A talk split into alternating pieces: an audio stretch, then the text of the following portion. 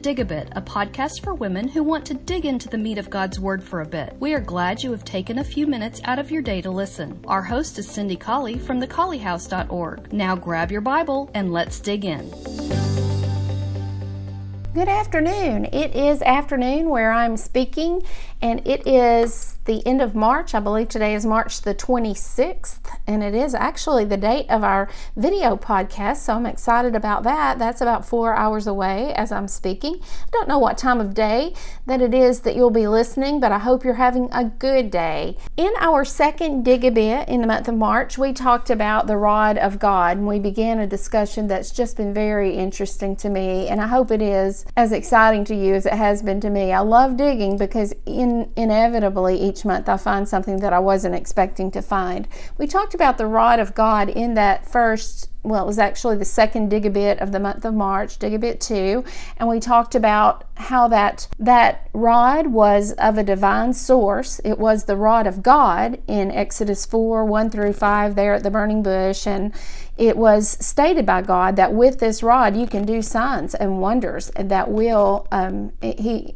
implied there that these signs and wonders would convince Pharaoh to eventually let the people go. So Aaron's rod, then, is spoken of in chapter 7, verses 1 to 13. And then sometimes throughout the plagues, the rod is called the rod of Moses. Moses, take your rod and hold out your hand.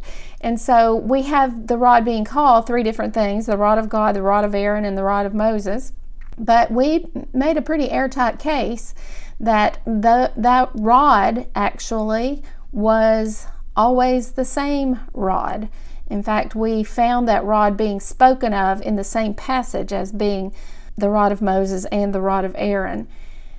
Then we talked about how that when God says, hold out your hand, that sometimes the response to that command was the holding out of the rod. And so we pretty much made an airtight case from ex- passages in Exodus 8 all the way through Exodus 17 that that rod and and the hand of those men was the same thing. The Lord was working through their hands and their rod as they held out that rod in that hand over the sea, or as they took the rod and smote the dust of the land that it might become lice throughout all the land of Egypt each time that God said, do something with your rod, and the Bible says they did it with their hand, or vice versa, we're talking about the same occurrences. We're talking about the same thing. So the hand and the rod are pretty much interchangeable in those passages as well. Today, let's notice that it was definitely a rod of authority. Notice that signs, miracles, wonders in the Bible are almost exclusively always proof of the authority of God working through a man. In the last verse of chapter of Mark, where the Lord there was giving the Great Commission, we read these words, and these are just, this is just one passage among many that we could go to to show that the authority of God is being demonstrated by the miraculous. Uh, in verse 19, it says, So then, after the Lord had spoken to, to them, he was received up into heaven and sat on the right hand of God. And they went forth and preached everywhere, the Lord working with them and confirming the word with signs or miracles following. So they were confirming the word that they were speaking, the apostles were, by the miracles that they were able to do. What kind of miracles? Well, he's just said that beginning in verse 15. Jesus said, Go ye into all the world and preach the gospel to every creature. He who believes and is baptized shall be saved, but he who does not believe shall be condemned. Verse 17, And these signs shall follow them that believe. In my name they shall cast out demons, they shall speak with new tongues, take up serpents. If they drink any deadly thing, it will not hurt them. They shall lay hands on the sick and they shall recover. All those being miraculous works that the apostles were going to be able to do. And then he t- tells us the reason to confirm the preaching about salvation that they were speaking they were able to show people that yes, it is true that you must believe and be baptized in, in order to be saved. And we are giving you this message from God. Watch what we can do. And it's not our our own power, this is God's power. And so the authority was being demonstrated by those signs. It's the same thing in the Old Testament with God's rod of authority. In Numbers chapter 16 and 17, that, that was the uprising of Korah, Dathan, Abiram, and on against Moses and Aaron. And let's note verse 16, chapter 16, verse 28 Korah, Dathan, and Abiram were there. They were in trouble because they were continuing to rebel against Moses and Aaron. And so in verse 28, we have Moses saying, Hereby you will know that the Lord has sent me to do all these works, for I have not done them of my own mind. And then he said, If these men die the common death of all men, or if they be visited after the visitation of all men, that is, if they die of natural causes, the Lord hasn't sent me. Verse 30 But if the Lord makes a new thing, and the earth opens her mouth and swallows them up with all that appertain to them, and they go down alive into this pit, then you're going to understand that these men have provoked the Lord. What's he saying there? He is saying that with this sign, with this authority that the Lord has given me, um, these men, something miraculous is about to happen. These men aren't going to die a natural death, they're going to die a miraculous death. And we're going to connect these miracles to the rod in a moment. In 16 verses 36 to 40, um, I just find it interesting that their censers were melted down and they used these censers to make broad plates to cover the altar. Why was that? In verse 38, for they offered them before the Lord. Therefore they're hallowed, and they shall be a sign unto the children of Israel. So the censers with which uh, the 250 men were consumed, the censers that began that fire that the Lord in which the Lord consumed Korah, Dathan, and Abiram and their households and the 250 followers. With those censers, they were plates were made for the covering of the altar. And that was so they could remember, verse 40, that no stranger, which is not of the seed of Aaron, will come near to offer incense for the, for the Lord, so that he won't be like Korah and his company. As the Lord said to him by the hand of Moses, he's saying, You know what? We're going to melt down these censers and we're going to put them permanently on the ark so that if anybody comes who's not a Levite, as Aaron is a Levite, the one with the authority of God, that he will remember that he's not authorized to come to this altar. God wanted them to remember that day that they had arisen up against his Levitical system, and he wanted them to know that from here on out, everyone who approaches my altar better make sure that he is authorized, that he is a son of Aaron. And then verse 41 of chapter 16 is just breathtaking. But on the morrow, all of the congregation of the children of Israel murmured against Moses and against Aaron, saying, You have killed the people of the Lord. You know what? They hadn't seen anything yet. These people, the very next day, after they watched the ground swallow up 250 of their comrades, got up in the morning and said, You've killed the people of the Lord, murmuring against the authorized spokesmen of God, the ones who had just been declared the spokesman of God Himself. So they rose up the next day again and murmuring and began murmuring. And in chapter 49, of course, you'll remember that God sent not chapter 49, verse 49. Of course, you'll remember that God sent a great plague upon them, and verse 49 is authoritative. Now, those who died in the plague, I want you to just get this number, were 14,700, besides those who died about the matter of Korah.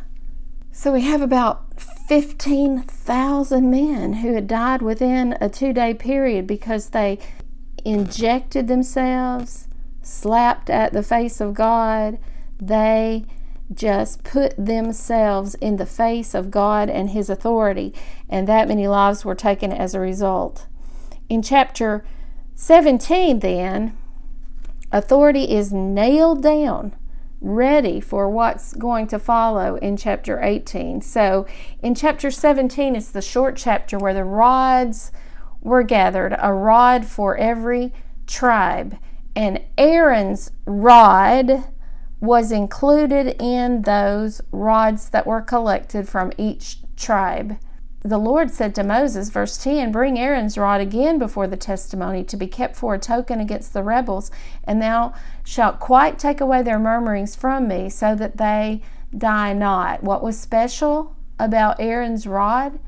Verse 6 the, the rod of Aaron was among those rods, and it came to pass, verse 8, that on the morrow Moses went into the tabernacle, and behold, the rod of Aaron for the house of Levi was budded and brought forth buds and bloomed blossoms and yielded or was bearing ripe almonds. I, that's unbelievable. So they collected these rods. Moses was just going to try and show one more time where God's authority lay with the Levitical priesthood. These people were saying, Why does Aaron get to be the priest? Why is he the special one? Because everybody in this whole congregation is holy. So why can't we be offering the sacrifices? Why does Aaron think he's so much and he's getting to wear the priestly robes? They were rising up against God's authority. And so God laid 12 rods down there, and one of those rods, Aaron's rod, miraculously brought forth buds and blossoms and flowers and ripe almonds.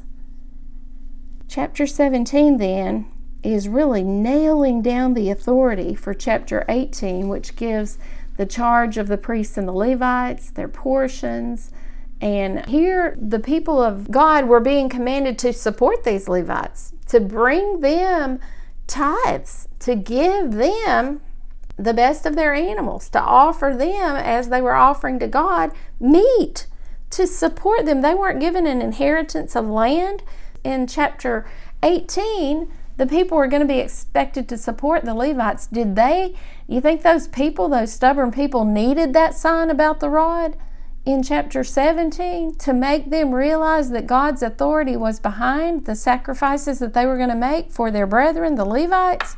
Yeah, they had a big chip on their shoulder against the Levites because the Levites were getting this privilege. And God was saying, no, you better be bringing your sacrifice to the Levites because I have given them my authority. And he showed that with that very same rod of authority.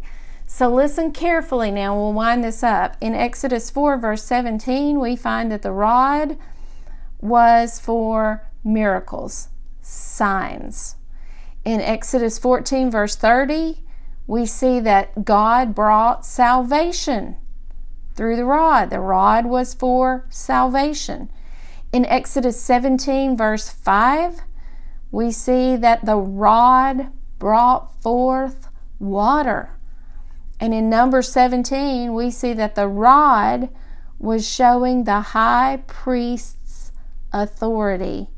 Are you seeing something here? Because I'm seeing something here. Jesus is the pinnacle of the miraculous on this earth. He is for signs.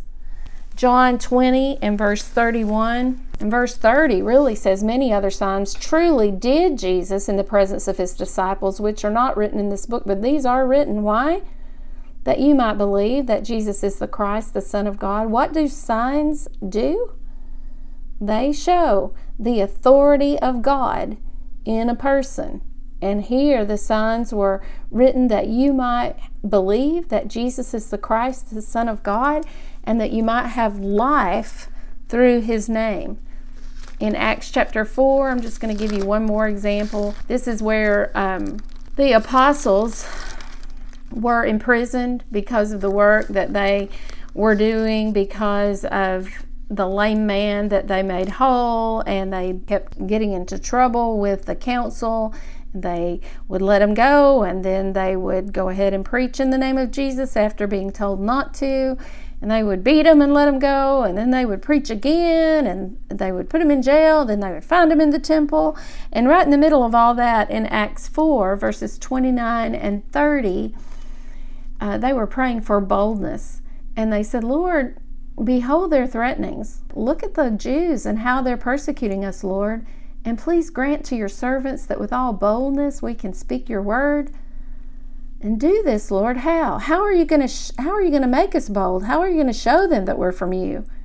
Verse 30 by stretching forth your hand to heal and that signs and wonders may be done by the name of or by the authority of your holy child Jesus.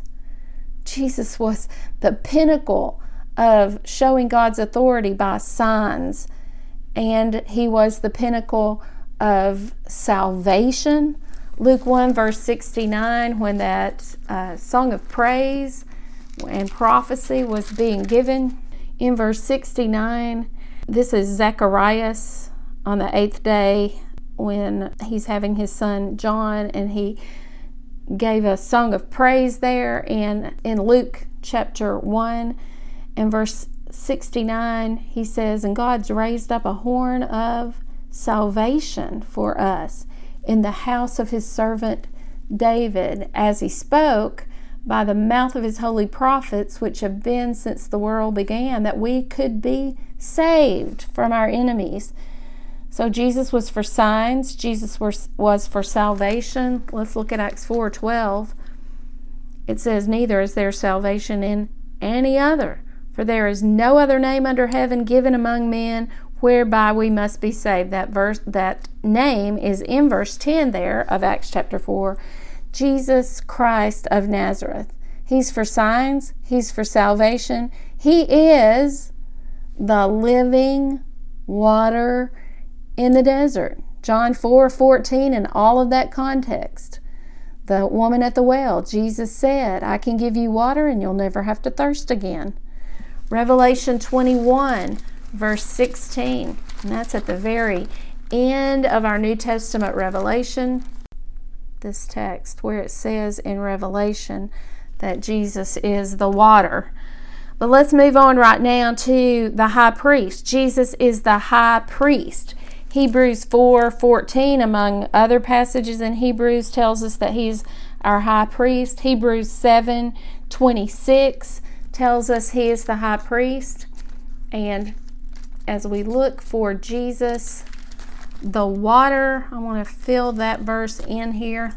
Thought I had that copied down correctly, but I just did not. And I'm going to find that for you right now. Revelation 22 17. Revelation 22, verse 17. You come to me and you can drink of the water of life freely. So here we have Jesus is for signs, Jesus is salvation, Jesus has the living water, Jesus has the high priestly authority, Hebrews 4:14 and 7:26 among many others. We have not a high priest that cannot be touched with our own infirmities, but just like we are as tempted in all points. We have the holy high priesthood of Jesus and the priestly authority. Did you see there? that the rod was for signs, the rod was for salvation, the rod was for water, the rod was to prove the high priest's authority when it budded. Jesus is for signs, he's for salvation, he's the water of life, he's the high priest. But get this Psalm 110. If you could just turn there with me, Psalm 110. We're going to be looking at the first verses of that chapter. The Lord said to my Lord, Sit at my right hand until I make your enemies your footstool. Who's that talking about? Well, it's the Apostle Peter when he was preaching the first sermon, the first gospel sermon on the day of Pentecost, the day the church was established. He quoted this verse. And he said, This is referring to Jesus, who's going to sit at the right hand of God in that place of, get it, authority. And then it says, The Lord shall send the rod of thy strength out of Zion. Rule thou in the midst of thine enemies. What was Jesus referred to here? The rod of the strength out of Zion. Jesus is the rod of God. He's for signs, He's for salvation, He's for living water, He is for high priestly authority. He is our high priest. In fact, if you go down to read verses 3 and 4, thy people shall offer themselves willingly in the day of your power, in the beauties of holiness from the womb of the morning. You have the dew of your youth. The Lord has sworn and will not repent. Thou art a priest forever after the order of Melchizedek. Who is the priest that's after the order of Melchizedek? Hebrews 5 6, Hebrews 6 20, Hebrews 7 17 and 21 is Jesus Christ. Jesus is the priest. The Lord at your right hand will strike through kings in the day of his wrath. He shall judge among the heathen. He shall fill the places with the dead bodies. He shall strike through the heads over in many countries. Jesus' power is going to be known throughout the entire world. He shall drink of the brook in the way, therefore he shall lift up the head. He's water too. I love this passage. Jesus, the rod of God. Now, I looked up that word in verse 2 of Psalm 110, and it is the exact same Hebrew word as is used for the rod of God in Exodus 4. It's the same Hebrew word that's used for Aaron's rod and Moses' rod all the way throughout the plagues, all the way out through the dividing of the Red Sea, where salvation is mentioned. It's the same word that's used for rod when Aaron's rod budded. It's the same word that's used when the rod struck the rock and water came forth. And it's the word here that is used for Jesus Christ our authority, our rod of God, which is in our most holy place. No wonder Aaron's rod was put in the most holy place. We have the living rod of God in the most holy place even today. Thank you for listening. I hope you have a great rest of the month. If you find yourself in Huntsville, Alabama, we'd love for you to worship with us at West Huntsville Church of Christ at Providence, 1519 Old Monrovia Road, Northwest. Sunday morning worship begins at 9 a.m., followed by Bible classes for all ages. We meet again at 5 p.m. for evening worship and at 7 on Wednesday night.